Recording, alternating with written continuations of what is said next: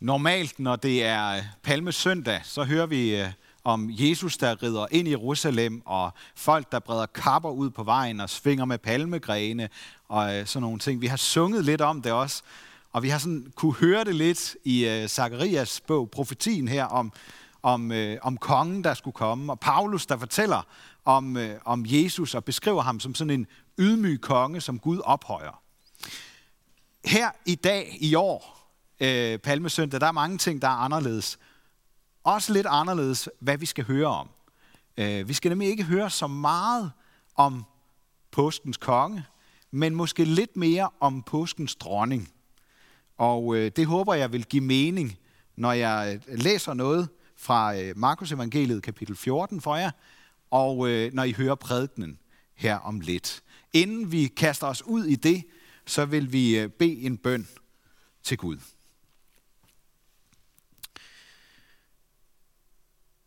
Gud og far i himlen,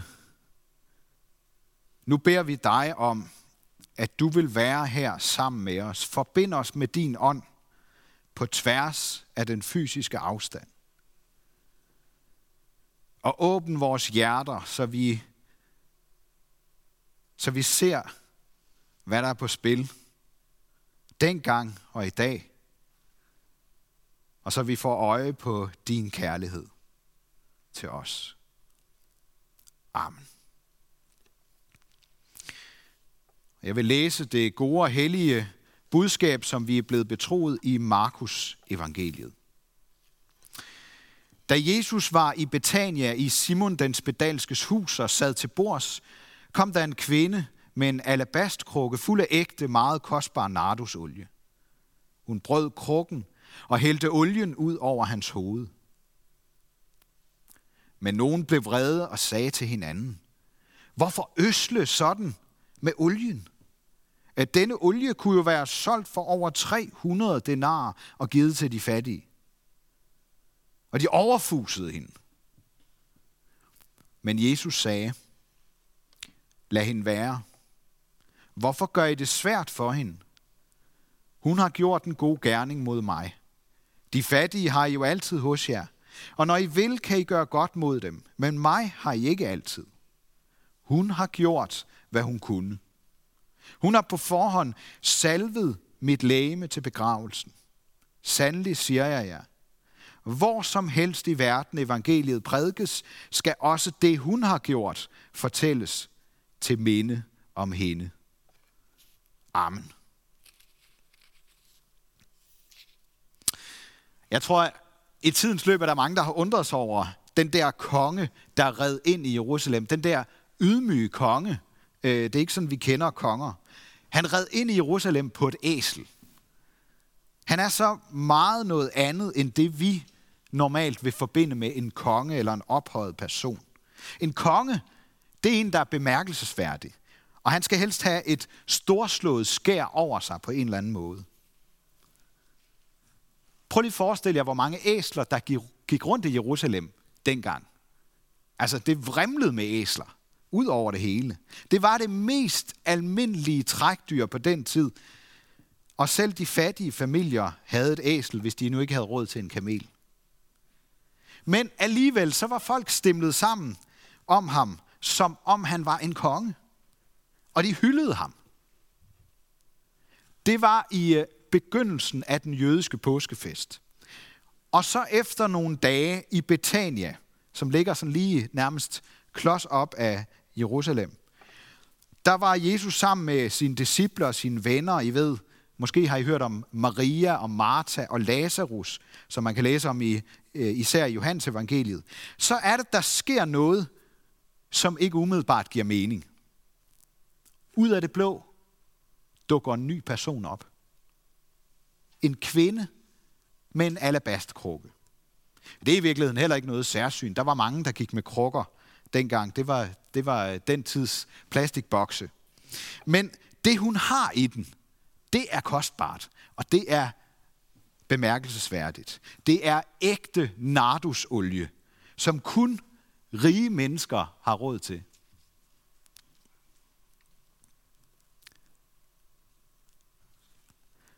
Øhm, yes. det var nardusolien, vi kom fra. Øhm, hvis vi har hørt beretningen om påsken og Jesus før, så er vi måske ikke så overrasket. Men det var disciplene. Og jeg vil gå så langt som til at sige, at det er et af påskens vidunder, vi hører om her i dag. Fra gammel tid, der har man talt om de her syv vidunder, som man bare skulle se, før man døde. Øh, og nogle af dem øh, findes endda ikke længere i dag. I dag så er der gået lidt mere inflation i det, måske fordi vi også normalt i hvert fald har kunne rejse langt mere. Nu taler man over, om over 1000 forskellige vidunderlige steder i verden, som man bare må se.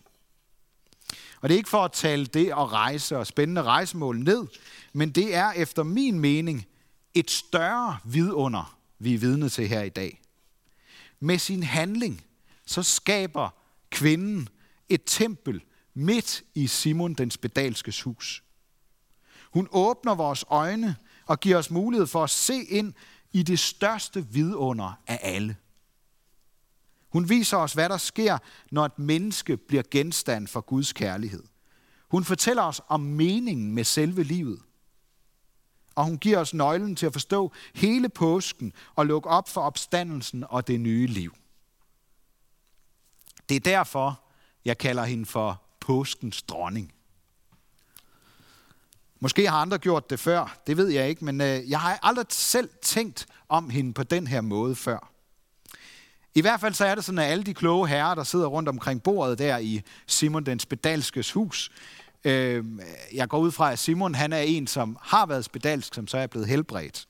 Øh, de sidder der rundt om bordet og bliver sat på plads af kvinden, der hælder olie ud over hovedet på Jesus, som det kommer til at dufte i hele huset. Hun salver simpelthen Jesus. Sådan en gammel skik, som man brugte på kong Davids tid. Og andre konger efter ham blev også salvet til konger over Guds folk. Så salver hun også samtidig på forhånd Jesus til hans begravelse kort tid efter, fortæller Jesus os. Hun ved på en eller anden måde mere, end de andre kan forestille sig, eller de måske frygter vil ske. Hun har en viden og en visdom, som ingen omkring bordet kunne have fortalt hende. Er måske lige bortset fra Jesus. Og det virker som om, han som den eneste er fuldstændig klar over, hvad der foregår her. Og hans viden og visdom er på et helt andet plan end de andres. Jeg kom til at tænke på, at der et sted i det gamle testamente, der bliver visdommen beskrevet som en person, som en kvinde. Og det synes jeg lige, I skal høre. Det er, det er fra, fra ordsprogenes bog. Der står sådan her, hør, visdommen råber. Forstandigheden løfter sin røst. På højderne ved vejen, ved korsvejene står hun. Ved portene ved indgangen til byen. I døråbningerne råber hun. Det er jer mænd, jeg råber til. Min røst lyder til jer, mennesker. I uerfarne, skaf jer kløgt. I tåber, skaf jer forstand. Lyt, for jeg siger det, det rette. Fra mine læber kommer retskaffenhed. Prøv lige at stoppe en gang. Kvinden der i huset, hun siger jo ikke noget. Hun siger ikke et ord. Nej, men det hun gør, det taler så meget tydeligere. Og jeg tror ikke, hun kunne have sagt noget, der havde provokeret mændene mere, end det hun gør. Altså, der står, at de overfuser hende. Øh, det kunne være spændende at se, hvordan, øh, hvordan det er foregået. Øh, Især fordi vi ved, at der var også en mand, som så forsvarede hende i situationen. Jeg tror ikke, hun ville kunne have gjort noget med større betydning, end det hun gjorde. Og det er så som om, det hun gør, det giver ordet videre til Jesus. Og hvor kan vi lære noget af lige præcis det, tror jeg. Handle og gøre, så vi lader Jesus tale. Også til os selv. Hun viser med sin salvelse af Jesus ved at tjene ham, at, hun vil være tjene, at han vil være tjener for alle mennesker. I kapitel 8 i ordsprogenes bog, der fortsætter visdommen med at tale. Jeg elsker dem, der elsker mig, Og de, der søger mig, finder mig. Hos mig er der rigdom og ære, for den, der finder mig, finder livet og opnår Herrens velbehag. Jeg ved ikke, hvad I tænker, når I hører det. Det handler om visdommen, men det lyder også umiskendeligt meget som noget, Jesus kunne have sagt, som han siger i det nye testamente. Den, der søger, skal finde. Den, der har mig, har livet. Alt det her, det åbner påskens dronning for os ved at handle, som hun gør. Fordi Guds dårskab eller tåbelighed er klogere end menneskers visdom. De sad en masse kloge mænd omkring det bord, havde sikkert også en klog samtale. Men det er kvinden, der kommer ind og gør det, hun gør for Jesus, der har visdom. Det er også Paulus, der siger det her om, om Guds dårskab. Ham, der også sætter ord på, hvad der skete i den første kristne påske.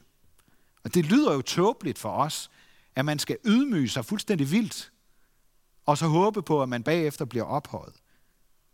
Men det var det, Jesus gjorde. Han tog tjenerens rolle på sig. Han offrede sig. Han døde frivilligt, for at vi skulle vinde over døden og ondskaben sammen med ham. Kvinden, postens dronning, hun havde det sind, som var i Jesus Kristus, der ikke holdt det for sig selv at være lige med Gud. Han opgav sin ophøjede stilling for, at alle dem, han elsker, skal kunne komme helt tæt på Gud og opleve hans kærlighed. Det er det, Paulus sætter ord på. Mændene omkring bordet, de så ikke andet end øsselhed og tåbelighed i kvindens handlinger. Jesus så hendes kærlighed.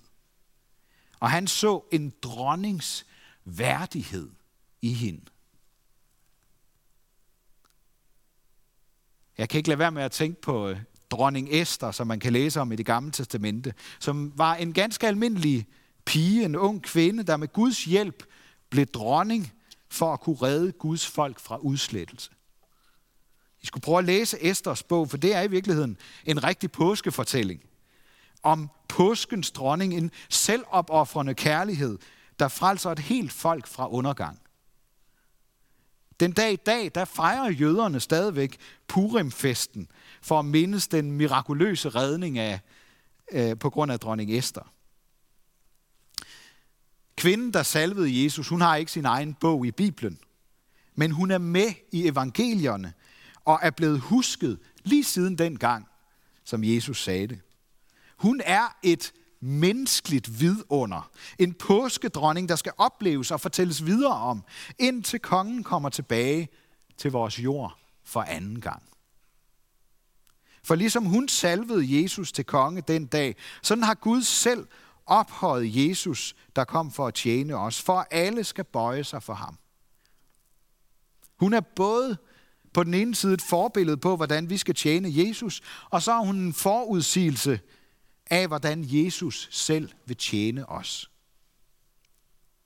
Den her påskeberetning er sammen med salmen fra Filipperbrevet et stærkt argument for, at forkyndelse og diakoni ikke kan skilles ad.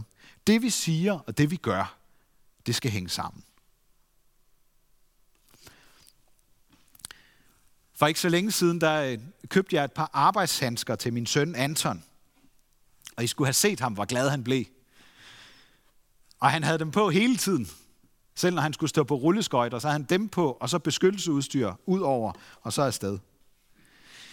Og jeg vil godt indrømme helt ærligt over for jer, at øh, jeg også over for ham, hvis han ser med, at øh, jeg gjorde det selvfølgelig også lidt for lettere at kunne få ham til at hjælpe mig i kolonihaven for eksempel.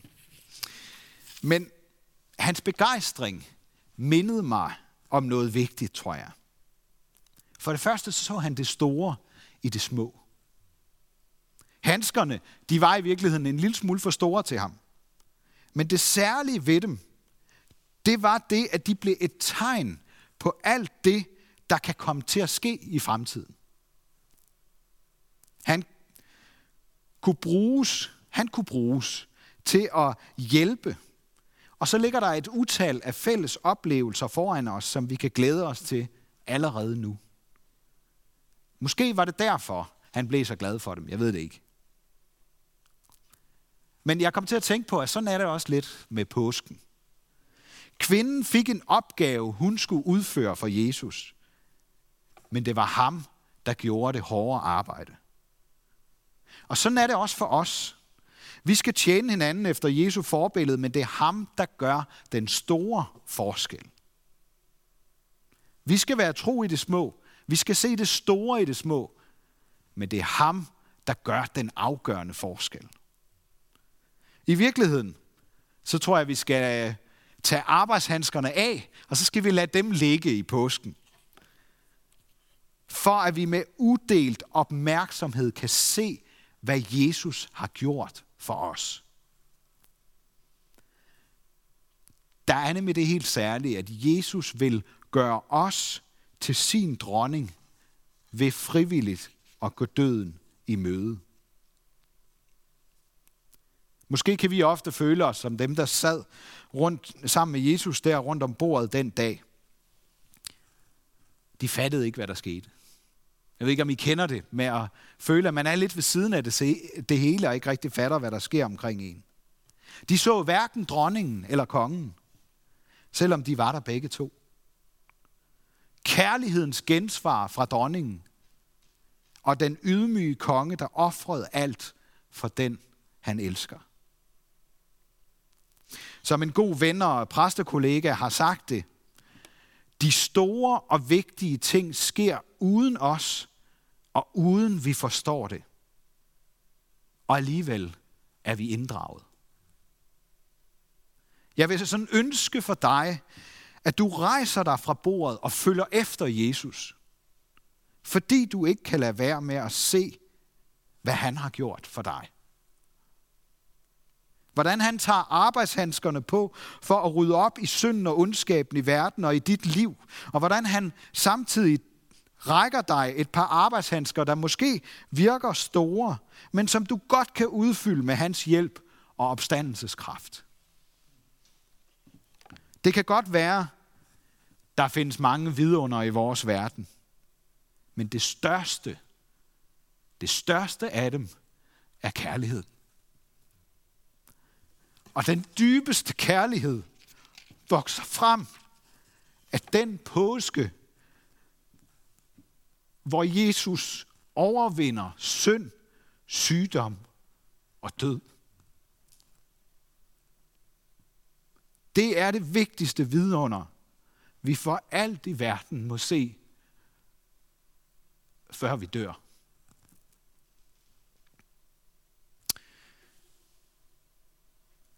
Det er derfor, der ligger et par arbejdshandsker til hver eneste af os, hvis vi vil være en af hans elskede tjenere, ligesom påskens dronning blev det. Ære være Gud, vores far, der har skabt os i sit billede. Ære være Guds søn, der tog vores straf, så vi kan slippe fri. Ære være Helligånden, ham der gør Guds kærlighed levende for os.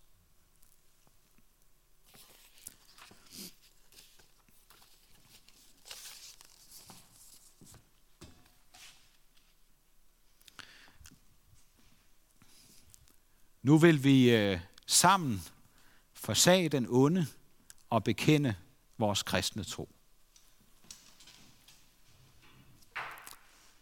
Og I er også velkommen til, hvis I har lyst til det derhjemme, og rejse jer op og stå sammen med, med os få øh, mennesker, der er samlet her i kirken. Vi forsager djævlen og alle hans gerninger og alt hans væsen. Vi tror på Gud Fader, den almægtige, himlens og jordens skaber. Vi tror på Jesus Kristus, hans enborne søn, vor Herre, som er undfanget ved Helligånden født af Jomfru Maria, pint under Pontius Pilatus, korsfæstet død og begravet, nedfaret til dødsriget, på tredje dag opstanden fra de døde, opfaret til himmels, siddende ved Gud Faders, den almægtiges højre hånd, hvorfra han skal komme at dømme levende og døde. Vi tror på Helligånden, den hellige almindelige kirke, de hellige samfund, syndernes forladelse, kødets opstandelse og det evige liv. Amen. Så vil vi ønske for hinanden, at vor Herres Jesu Kristi nåde, Gud vor Fars kærlighed og Helligåndens fællesskab må være med os alle. Amen.